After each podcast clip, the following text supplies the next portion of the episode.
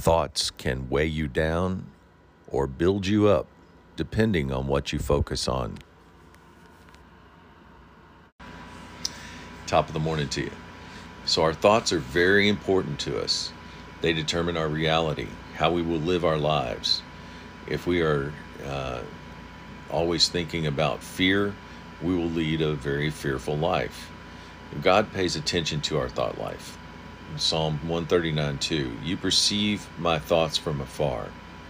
And during Noah's time, Genesis 6 5, the Lord saw how great the wickedness of the human race was, including their thoughts, to the point he even regretted making human beings on earth.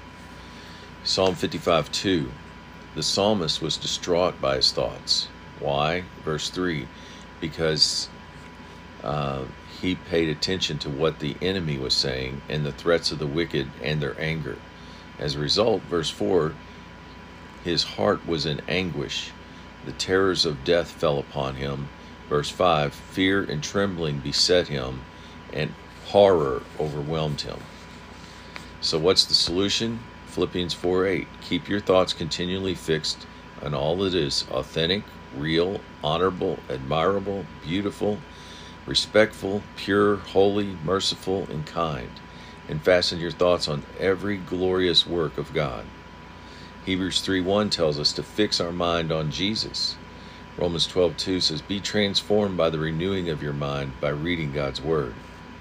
Do not set your mind on earthly things, for the mind governed by the flesh is death. Romans 8:6. The good news is in 1 Corinthians 2:16 we have the mind of Christ and with the help of the Holy Spirit we can replace the thoughts of the flesh with the thoughts of God, 1 Corinthians 2:11, allowing us to fulfill Philippians 4, 6 through 7. Do not be anxious about anything, but in every situation, by prayer and petition with thanksgiving, present your requests to God, and the peace of God, which transcends all understanding, will govern your hearts and minds in Christ Jesus. Have a great day.